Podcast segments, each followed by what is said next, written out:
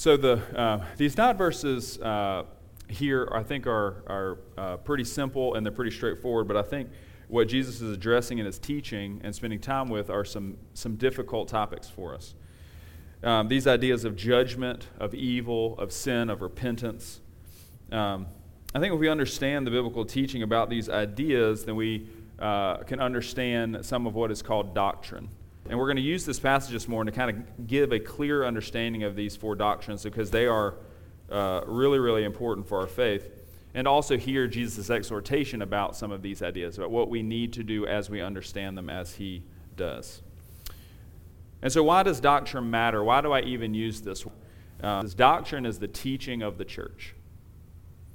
And as Jesus, as we've been studying Jesus as our teacher, we need to kind of bring that to the forefront to understand that doctrine is the teaching of the church, and the church teaches uh, what Jesus teaches. And so we need to understand what he teaches, not what we want uh, to be true, but what he says is true.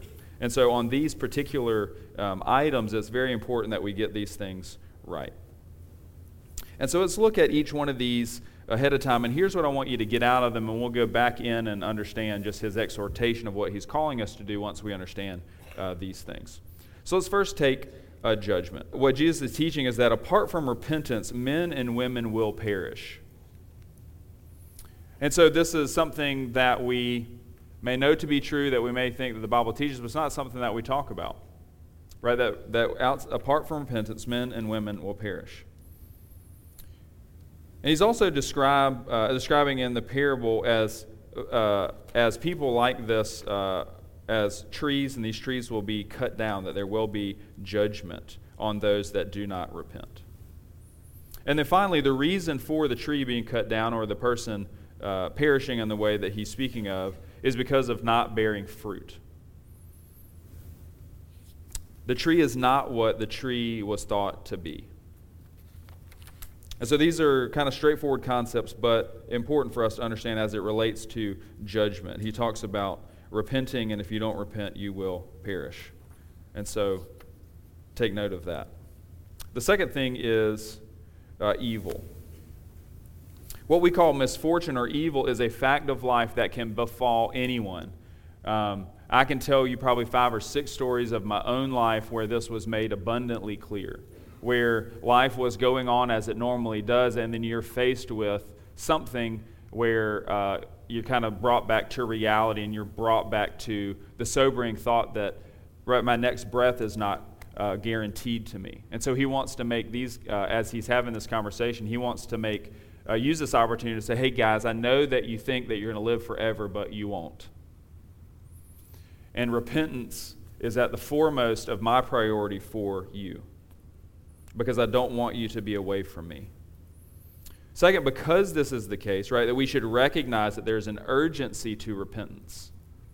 So many people kind of have this idea, if they uh, believe in a God, that, well, I will get reconciled to him at some point, right? That there's just someday I'll feel like it and I'll happen and, and I've got plenty of time. No big deal. Uh, the third idea here about sin is that it's a universal condition that necessitates repentance. So he doesn't draw them out as, as far as saying who needs it. He just says, unless you have, right, that you all perish. He doesn't qualify it in any way. Other than if you don't need to repent, well, then you wouldn't, you wouldn't perish. We can assume that. And number two, greater sin is not responsible for what can happen to people and does not uh, explain all the calamity or evil that happens in the world. So he's addressing, the men are bringing up, hey, here's this tragedy. What do you think? And Jesus said, there's nothing, there, nothing different about these men who uh, fell under uh, Pilate's knife than you guys. And then he even brings up a different situation, right? What about the tower? Do you think those guys were any worse sinners than anybody else in Jerusalem? No, they're not. Things happen, right, in this world that we are subject uh, to things failing and that we are subject to tragedy. And then lastly, repentance. He teaches many things about repentance here. The first of which is repentance is a necessary prerequisite for being with Christ, for being uh, reconciled to Him, for, uh, in our southern parlance, for being saved. And a lot of times that that language is not super helpful. Repentance is a necessary prerequisite for not perishing in the sense that Jesus says. And he also teaches that true repentance will yield fruit. That is how we know that we have been repentant. That is how we know that we have been reconciled. That there is a state in which we can think that we have been reconciled, in which no fruit is produced, and then we go, oh no. This is uh, an idea that he is addressing. Number three, if a person does not have fruit, they may have misunderstood repentance. And God wants the person to correct this issue for them to produce fruit in keeping with repentance. This idea, I think, is the most important as we, because uh, when we think about uh, judgment and evil and sin, that so many times this is where we think, well, uh, we go to the place where God is just trying to get me, right? He's just trying to, ah, gotcha. But when we hear this story as he's talking about these ideas and he's trying to bring the people into the sober reality of what of what can happen, he then takes the time to tell them a story about that if this is not you, if you are not ready, if you are not as you need to be, then there's still time as you are looking at me. and as you're hearing my voice, there is still time. And the fourth thing is that you're not able to repent after death, or why else would he warn? Why is he giving, why is he trying to uh, show them that there is danger that lies ahead if you were to perish outside of repentance or reconciled relationship with Christ. So these things, again, why, like, okay, so you read those things to me, fantastic. I wrote them in my notebook or I wrote them down on my sheet of paper. So why does this matter? Why do I need to understand those truths? Because you live in a world, uh, you watch things, you listen to things, you hear other people, maybe you've heard this from one another, where these ideas are rampantly inaccurate in our society and sometimes with even within our church bodies. You may hear uh, some things like these. And uh, I've given you kind of a quote, and then in parentheses, I'm talking about like what the category is in which we've gotten this wrong. These are popular ideas that express a poor understanding of these four doctrines. The first one is this idea that accountability is far from me. That we, we all do this, that we do things that we think, oh, well, that's not that big a deal. I'm, nobody's going to hold me accountable for living in this particular manner or doing this particular thing. I'll be accountable at some point later, or I'll be accountable when I kind of clean that stuff up. That that is something that is just a long ways off from me being held accountable. The second idea is that really bad things only happen to other people. And I think for, for most of you in here, you've probably gotten uh, closer than you want to knowing that that idea is wrong. I can think of six instances in, in, my, uh, in my life where I have come face to face with this possibility that my life is much shorter than I may want it to be or that it could be at any moment. And it is a sobering, sobering fact when you come to that realization. But, that, but we know that that's not true, yet we, we act as if it is. Third, maybe they deserved it. That these that have fallen under tragedy, that maybe some, for some reason, there was some backhanded way where they were getting what they deserved. And Jesus here is seeing no such thing. We live in a world that earthquakes can occur, that walls can fall over. And if the wall falls over and somebody's under the wall, then something bad is going to happen. That airplanes that are in the air, engines fail and they fall out of the sky. That's just physics.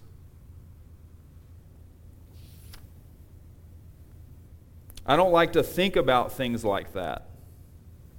Doesn't matter if we don't like them, if they're true. And so, us not, not kind of being in a space where we ever want to think about that or ever want to come to grips with that reality that I can die at any moment is not good for us. We have this idea that praying a prayer means I repented, that there's this thing that I can do that kind of sets me up for forever.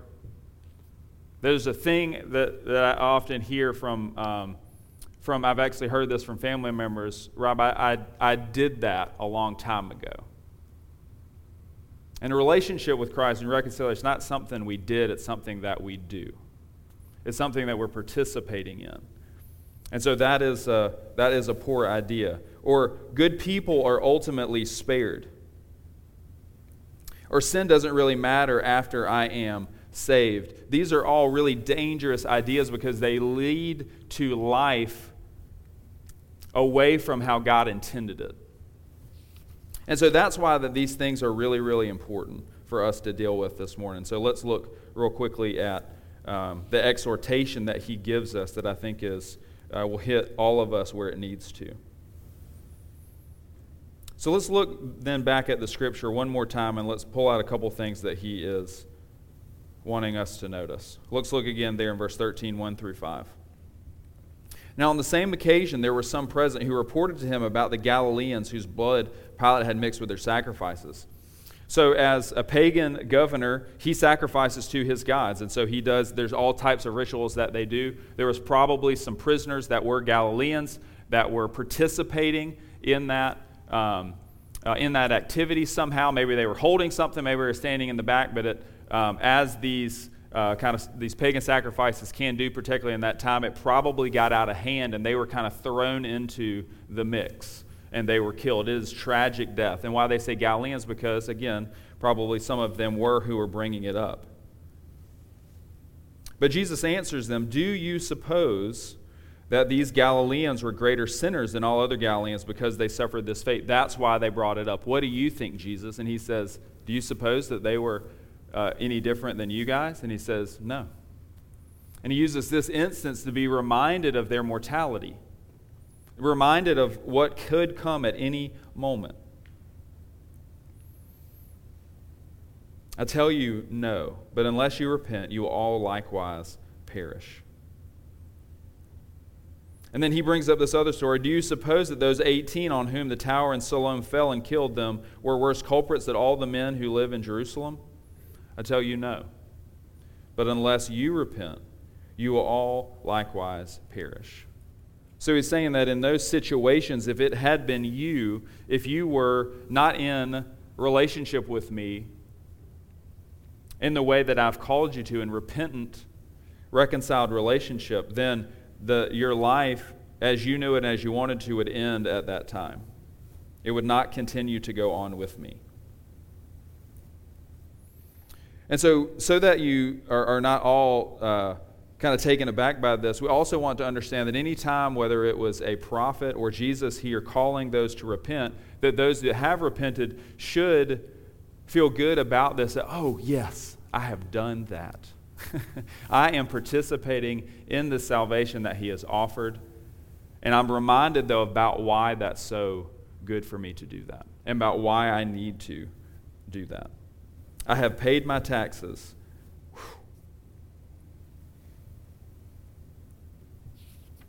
This week I had to go to the uh, dermatologist for my yearly checkup. As you can see, I am fair skinned and freckly. I have a high risk of developing skin cancer. And so, my wife, because she loves me, she makes me go every year. And my doctor does a head to toe check for problem areas. And if he sees something, he gets out the liquid nitrogen, right, or scrapes something off, sends it to the, uh, sends it to the lab. And every year, I have to get something froze off. This thing right dead in the middle of my forehead is such a, such a place. This is needed for my continued health. It is a wake up call once a year. Oh, okay, please don't find anything. if I do not have myself examined, I am in danger of being caught unaware of the reality that my condition leaves me susceptible to. And so here, that is my condition. Here is the condition that all of us are susceptible to being unrepentant. This is the condition that will cause us to perish. And so, what he is asking uh, them, he asks you Have you repented? Are you currently in that state? Psalm 7:12 describes this unrepentant attitude and it says if a man does not repent he will sharpen his sword He has bent his bow and made it ready. He has also prepared for himself deadly weapons. He makes his arrows fiery shafts. Behold, he travails with wickedness, and he conceives mischief and brings forth falsehood. What is being described here is insurrection. a violent uprising against an authority. This is who we are when we, when we believe, when God says, I'm God, and He says, This is that you are far from me, and I have sent my Son to uh, die in your stead so that you might be reconciled, so that you can see the love that I have for you that makes a way for you to come back in relationship with me. And when we say no, what we're doing is this. As someone who is defying the authority or the government, they are, how does it say, sharpening their sword, bending their bow. And it goes on later at the end, it says, He has dug a pit and hollowed it out. He has fallen into the hole which he has made. A hole of his own making, an independent uh, lifestyle where he is uh, only uh, working uh, of himself, and it is this uh, thing that he has dug out, the thing that he himself is working on, that ends up undoing him. It's a hard scene, but an accurate one. Because as we see God as He is real and He has loved us in Christ, that He has said that this is who I am and I have made you for dependent living, as I come to you offering that life and you say no, that disobedience in God's kingdom is treason. Because if He exists, then, then that's true. And you have rejected what is true for your own truth. That is a harsh reality, but that is why he speaks to us to be repentant.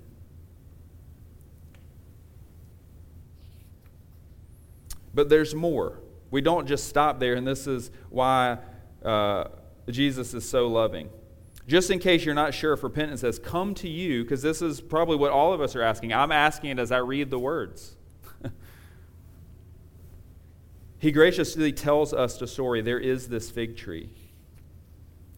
And he began telling this parable A man had a fig tree which had been planted in his vineyard. And he came looking for fruit on it and did not find any. And he said to the vine, uh, the vineyard keeper, Behold, for three years I have come looking for fruit on this fig tree without finding any. So he didn't just come the next week, he didn't just come the next couple of months, that he has been patiently coming back and checking is the fruit ready yet? Is there some on the tree? Because he so longs for the fig tree to bear fruit. That is what the master wants. Cut it down, he says. Why does it even use up the ground? And the vineyard keeper answers and said to him, Sir, let it alone for this year too until I dig around it and put in fertilizer. And if it bears fruit next year, fine, but if not, cut it down. There's a couple things to notice here as we uh, start wrapping up. I want you to notice there that the man has planted it, that the seed has come up, that it's been watered. And he's waiting, longingly looking for the fruit because he knows that if it bears fruit, then it's his tree. Can you imagine looking at that, hoping of something is yours and that's how you tell, oh, you got your binoculars out, you're making charts. I think this is the day. The tree was planted in the man's vineyard. Secondly, the point of the tree's planting is to, re, uh, is to produce fruit. The reason that it's in the vineyard is to produce fruit. The man patiently comes to check for the fruit again and again and again. He didn't just look out the window once. For three years, he has been coming hoping that it will be there. And then lastly, there is a warning given that the situation can be fixed. As he has come out not looking for fruit, the vineyard keeper says, Let it alone still longer. Let me make sure that, there's, that it won't produce. Let me make sure that it's, that, it's, um, that it's not a bad tree. He's talking about our vulnerability. And whomever needs to hear, let them hear. There is uh, there is fruit at some point, or there is judgment against that tree. And that we can miss this. That we can miss the whole idea. We hear about the gospel and we hear about, um, about our need to come and respond, but so many times, so many people stop right there. They misunderstand that what God has saved you from and to something. Matthew 7 uh, 21 and 22 says this Not everyone who says to me, Lord, Lord, will enter the kingdom, but he who does the will of my Father. Many will say to me on that day, Lord, did we not prophesy? Did we not cast out demons? Did we not perform miracles? And he says, Depart from me, for I never knew you. And this last portion, I think, is where we need to settle here in the story.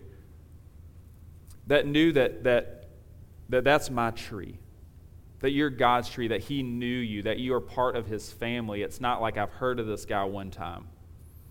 But yeah, I know them. They bear fruit. What comes even before this when he says, Lord, Lord, is his teaching about good and bad trees. You will know them by their fruits. You will know that they are repentant, that they are in me, that they have uh, come, become reconciled to me. Grapes are not gathered from thorn bushes, nor figs from thistles, are they? So every good tree bears good fruit, but the bad trees bear bad fruit. A good tree cannot produce bad fruit, nor a bad tree produce good fruit. Every tree that does not bear good fruit is cut down. So we, we go into the, the idea of the metaphor of the tree, but again, we need to understand who we are, that we are fruit bearing trees of the Father. And that this fruit is produced through the exercise of obedience that comes from any situation where we exercise faith. James 3 2 says this Can a fig tree, my brethren, produce olives, or a vine produce figs? Or can salt water produce fresh? That what God has made us into is meant to produce what He has wrought in us.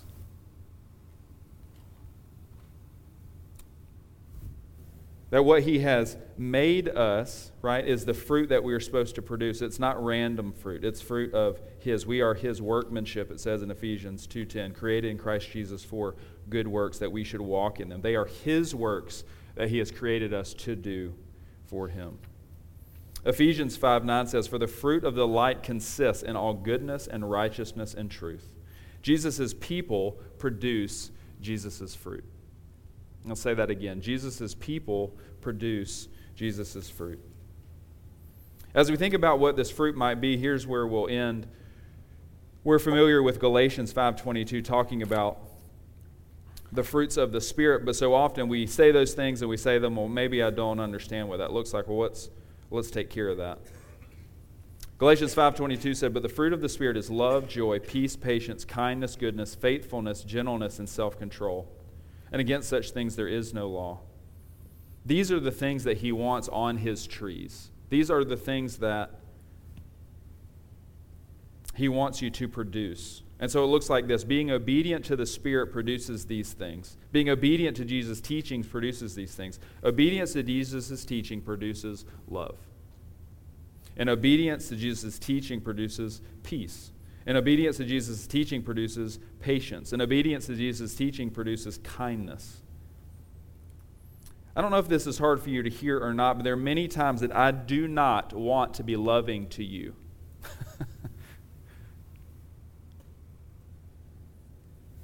or live at peace with you, or be patient with you, or be good to you, or be faithful to you, or be gentle to you, or to exhibit self control.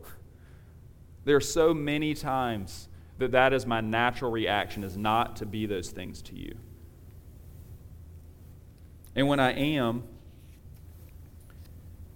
I'm being obedient.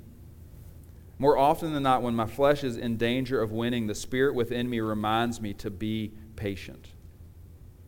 And it's at that point that I have to decide to be patient with you. It's at that point that you have to be patient with me. Rob is irritating the ever living stew out of me. What am I going to do? And it is the spirit within me that is saying, is reminding me that you're, uh, reminding you that I'm a child of God. And that I need your patience right now. And I need your love right now. And that I'm worth it to sacrifice myself for you.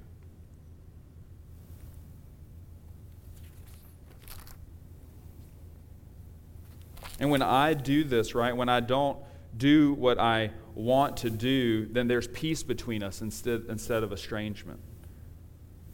That you receive joy, that you would enjoy kindness. Because when I am disobedient to that spirit, then you will feel unloved, and I know that you have. And that our relationship will be fractured. That I have been impatient, that I've been unkind, that is bad fruit, and our world is full of it. And we have experienced bad fruit in this room, I'm sure. Today, even. And we have to respond Am I going to be obedient to what God is telling me to do to respond to that bad fruit with good fruit? This is what it looks like at the micro level. But when we do these things more consistently, the following will happen at the macro level. That as I understand what love is, as I get better at those things, as I'm continually be obedient, then as opposed to the gospel being pictured sometimes or the gospel being shared sometimes, it will be shared regularly. That the gospel will be proclaimed because I care more about you than I do myself. That I'm being obedient uh, to Jesus as opposed to my, to my schedule or whatever else makes a claim. That the church will be healthy and unified around God's mission. That men and women are discipled to Christ's likeness and equipped to co labor in ministry. And then finally, when this is done at a macro level, that the poor, the widow, the orphan, the exposed, and the abused are cared for, not left where they are. The last thing I want you to notice about the fruit here is that these things go together. They are not random things that we can have, but, but when we have one, we have all. Being obedient to the Spirit consistently will yield all this fruit. And that's my assurance when I am doing this. John, uh, John 1 John uh, 2 6 says this How do we know we are in him? That we must walk as he walked. The one who says he abides in him ought himself to walk in the same manner as he walked. Jesus' walk, his life, bore the fruit of the Spirit in every space he was in. And unless you think there are no hard things here, being patient with a sinner is hard work. These are not just kind of lovey dovey things that we just get to do when we're in the best of moods, and that's it. But when you're dealing with the sinner and living with them, being patient with them is really, really hard.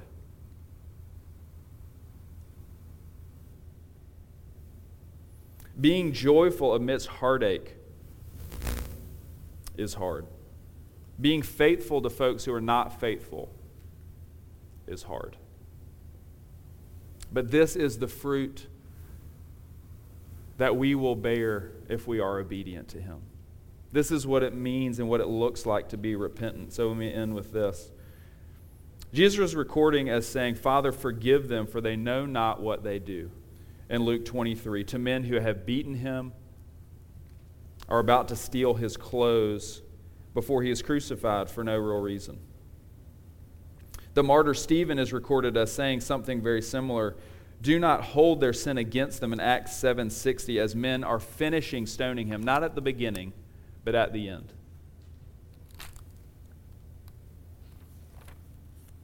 He has called them to repentance and they stone him for it.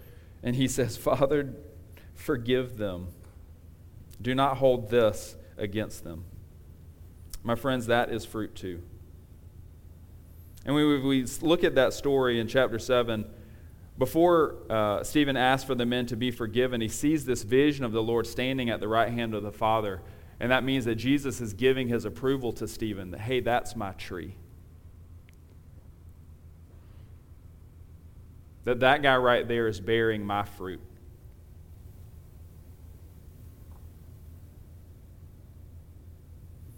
And so, my prayer this morning that our faith community and every faith community in this city may be an orchard that our, that our Father happily visits.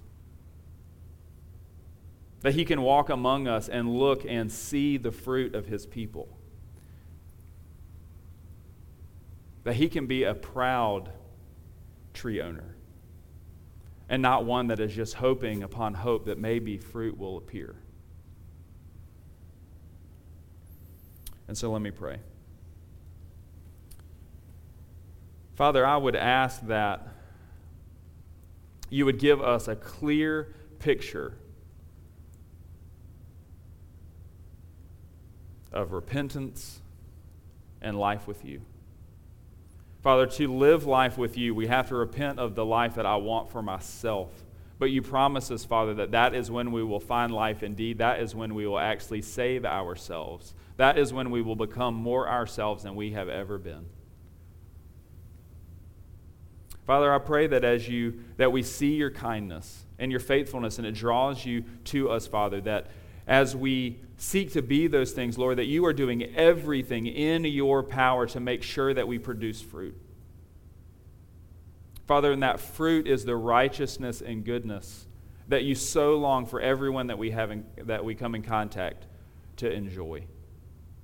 Father, that I have enjoyed the fruit of your people for so long, Lord. I know what that feels like, and I want it more and more every day. Father, I pray that this community and the communities in our city would feel that as well. Lord, as we take just a short time to debrief and then, um, and then worship you, Father, I ask that you would make this real in our lives, that you would connect this truth to our hearts and help us respond accordingly. And I pray these things in Christ's name. Amen.